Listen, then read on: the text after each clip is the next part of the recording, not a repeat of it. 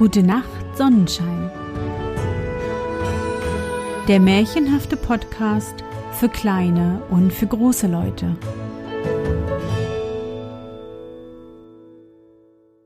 Hallo mein Sonnenschein, wie war dein Tag heute? Was hast du heute Schönes erlebt? Mein Name ist Anne und ich begrüße dich zur 58. Folge meines Märchenpodcasts. Lass uns zusammen in die wunderbare Welt der Märchen reisen und gemeinsam entdecken, was die Helden und Prinzessinnen auf ihren Abenteuern erleben. Bist du bereit? Dann kuschle dich fest in deine Bettdecke, nimm dein Lieblingskuscheltier in den Arm und wenn du magst, schließe die Augen und folge mir ins Märchenland. Der goldene Hirsch Ein König hatte seine größte Freude an großen, stolzen Soldaten und schönen weißen Schilderhäuschen und konnte es ums Leben nicht ausstehen, wenn Namen oder Sprüche oder Reime auf die Schilderhäuschen geschrieben waren. Das hatte er bei der Todesstrafe verboten. In seiner Leibgarde hatte er einen Soldaten, der war der größte Mann im Lande, so dass für ihn ein eigenes Schilderhäuschen gebaut werden musste. Als der eines Tages auf Wache vor dem Schlosse stand, wurde ihm die Zeit lang und er schrieb auf das Schilderhäuschen Geld macht alles aus. Der König lag zufällig im Fenster und sah das kam sogleich herunter in den Schlosshof und an das Schilderhäuschen. Da stellte er den Soldaten scharf zur Rede, las ihm den Text und sprach Diesmal lasse ich es dir noch einmal hingehen, aber das nächste Mal nicht mehr. Und damit der Soldat nicht wieder in Versuchung käme, an das Schilderhäuschen zu schreiben, musste er von jetzt an im Schlosse vor der Türe der Prinzessin auf Wache stehen.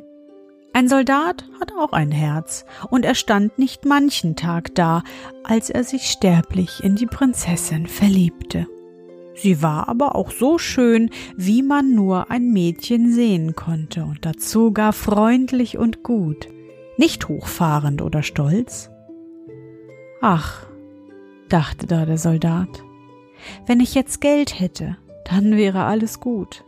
Dann käme ich mit vielen Wagen und Bedienten und großem Hofstaat und bäte den König um ihre Hand, statt dass ich nun wie ein armer Sünder dastehe und sie kaum anblicken darf, die schöne Prinzessin.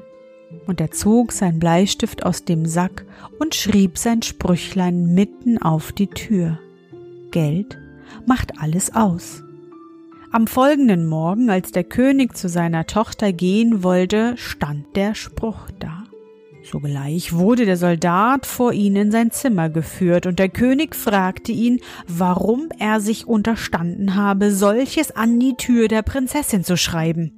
Der Soldat dachte, Sterben muss ich doch, da mag der König auch alles wissen.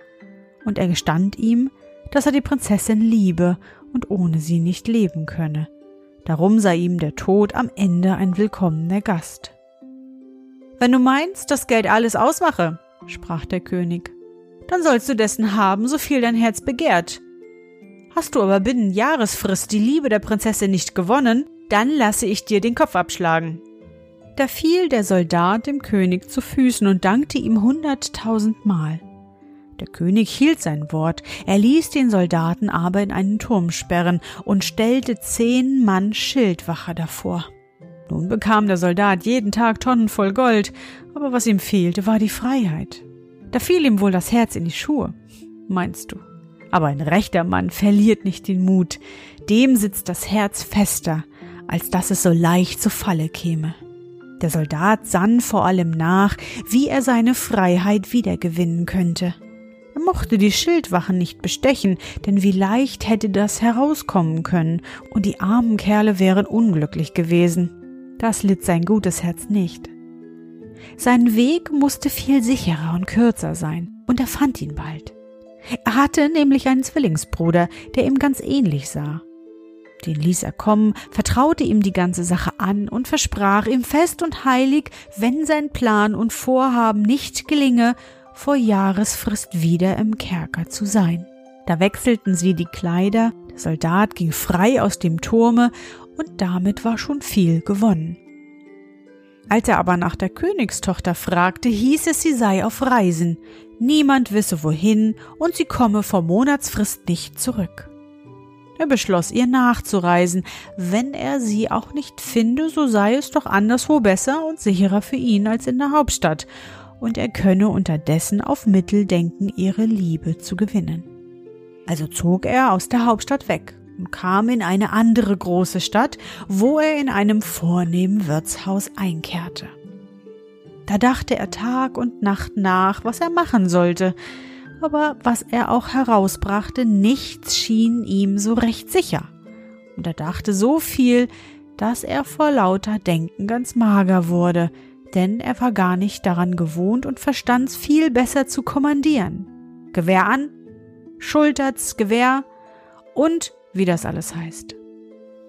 Der Wirt war ein gar freundlicher und guter.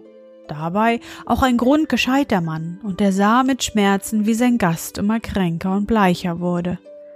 Oft versuchte er es, den Soldaten zum Bekenntnis zu bringen, was ihn drücke, aber der war nicht so leicht zum Sprechen zu bewegen.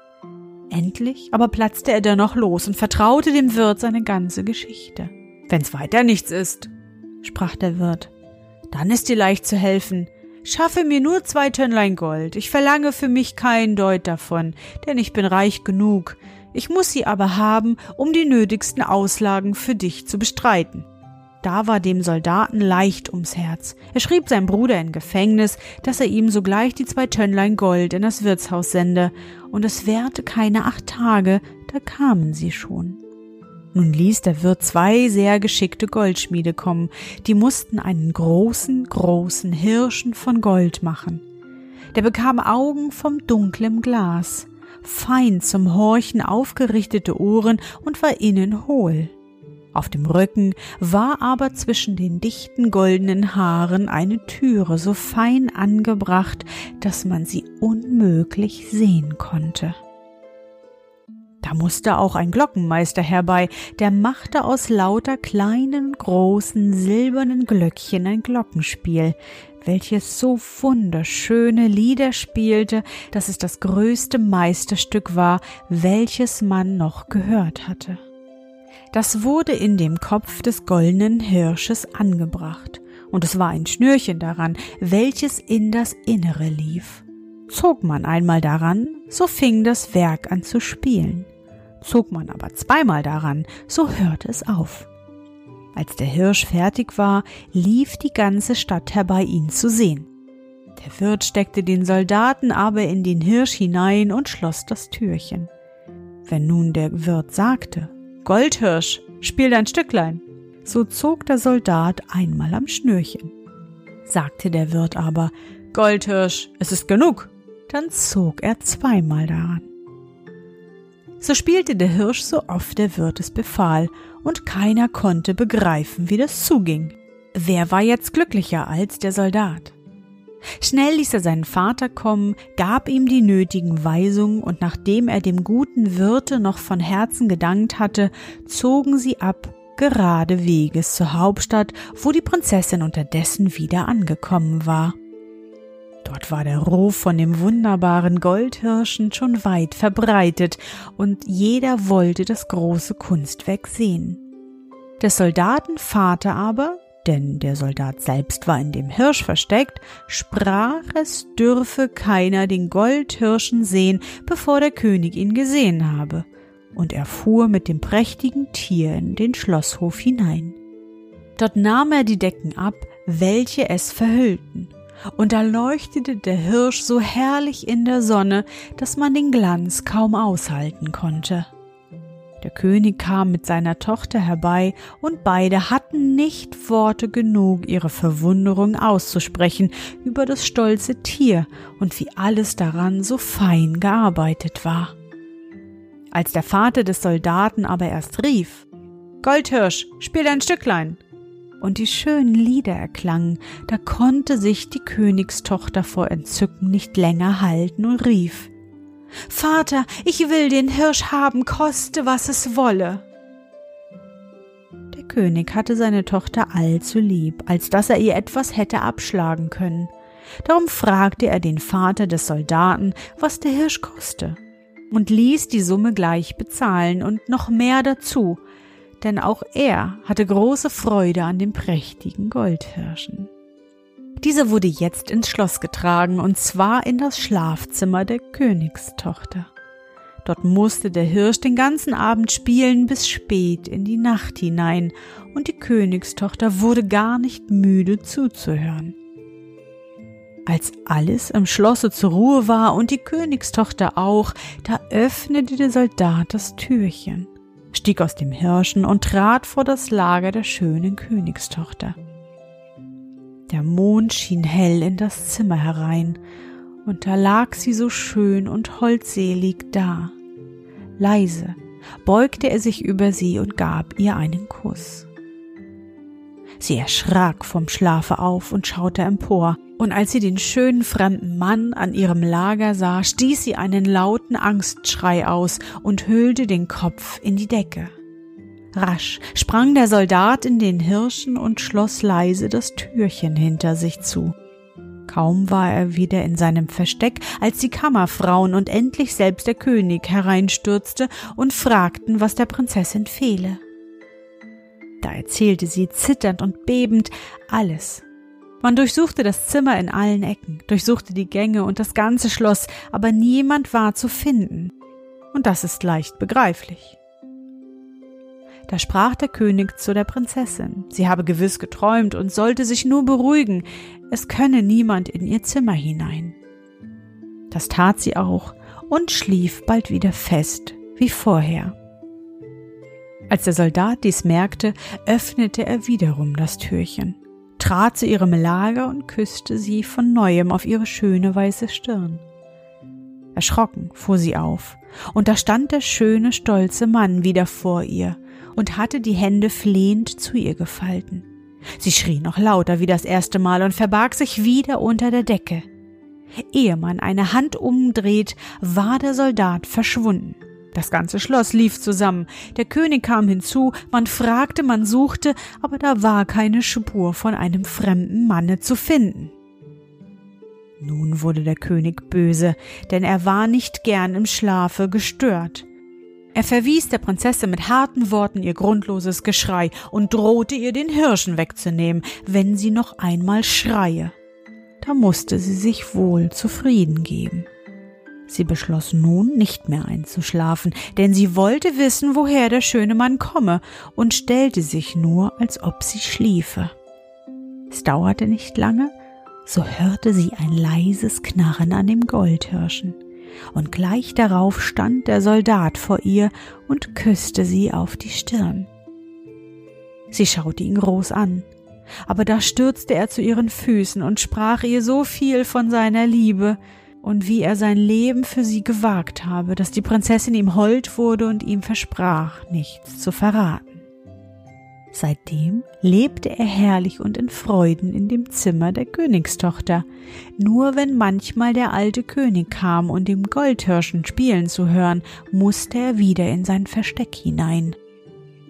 So ging es fort bis zum Ende des Jahres, welches der König ihm festgesetzt hatte, die Liebe der Prinzessin zu erwerben. Da sprach er, jetzt müsse er in sein Gefängnis zurück und nahm von der Königstochter Abschied.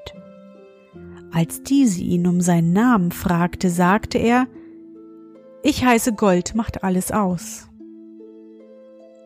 Das ist ein sonderbarer Name, sprach die Königstochter, aber wenn du ihn einmal hast, ist es nicht zu ändern. Also ging er in den Turm und erlöste seinen Bruder. Kaum war er acht Tage dahin zurückgekehrt, als die Königstochter einen schönen Knaben gebar. Dies hielt sie aber ganz geheim, so dass kein Mensch im Schloss davon wusste, außer ihrer Kammerfrau. Es wurde auch heimlich getauft und bekam den Namen Goldhirsch.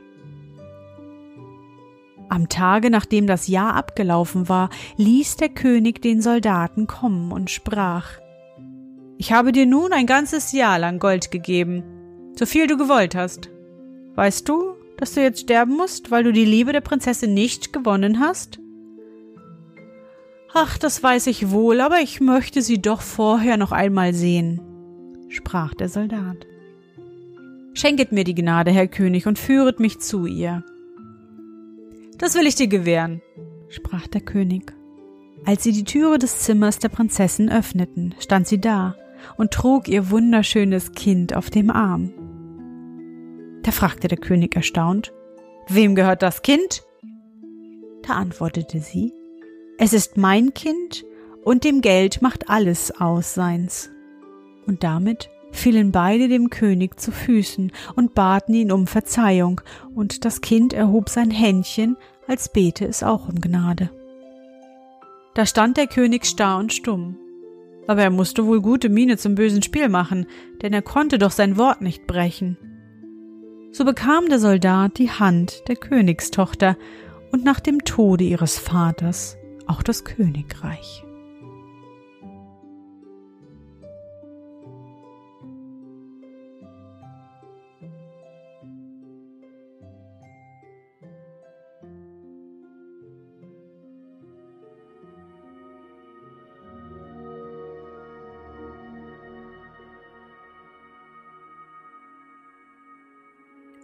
Na, Sonnenschein, bist du noch wach? Das war das Märchen Der goldene Hirsch von Johann Wilhelm Wolf. Ich hoffe, dir hat unsere gemeinsame Reise heute gefallen. Für mich war es wieder wunderbar und ich danke dir, dass du mich begleitet hast. Und bevor du nun die Augen schließt und in dein Traumland reist, möchte ich mit dir nochmal an dein schönstes Erlebnis heute denken. Was war es? Schließe die Augen und überlege, was heute alles passiert ist. Heute Morgen beim Aufstehen, beim Zähneputzen, beim Weg in den Kindergarten, zur Schule oder zur Arbeit. Heute Mittag.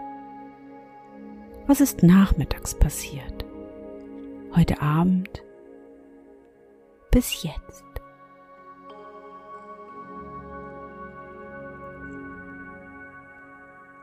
Und? Was war dein schönstes Erlebnis heute und wie fühlst du dich dabei? Suche dir auch heute wieder den wundervollsten Moment aus und präge ihn dir gut ein. Und wenn du magst, kannst du ihn auch malen oder aufschreiben. Und nun, gute Nacht, Sonnenschein. Schlaf gut und träum was Schönes. Wir hören uns bald wieder.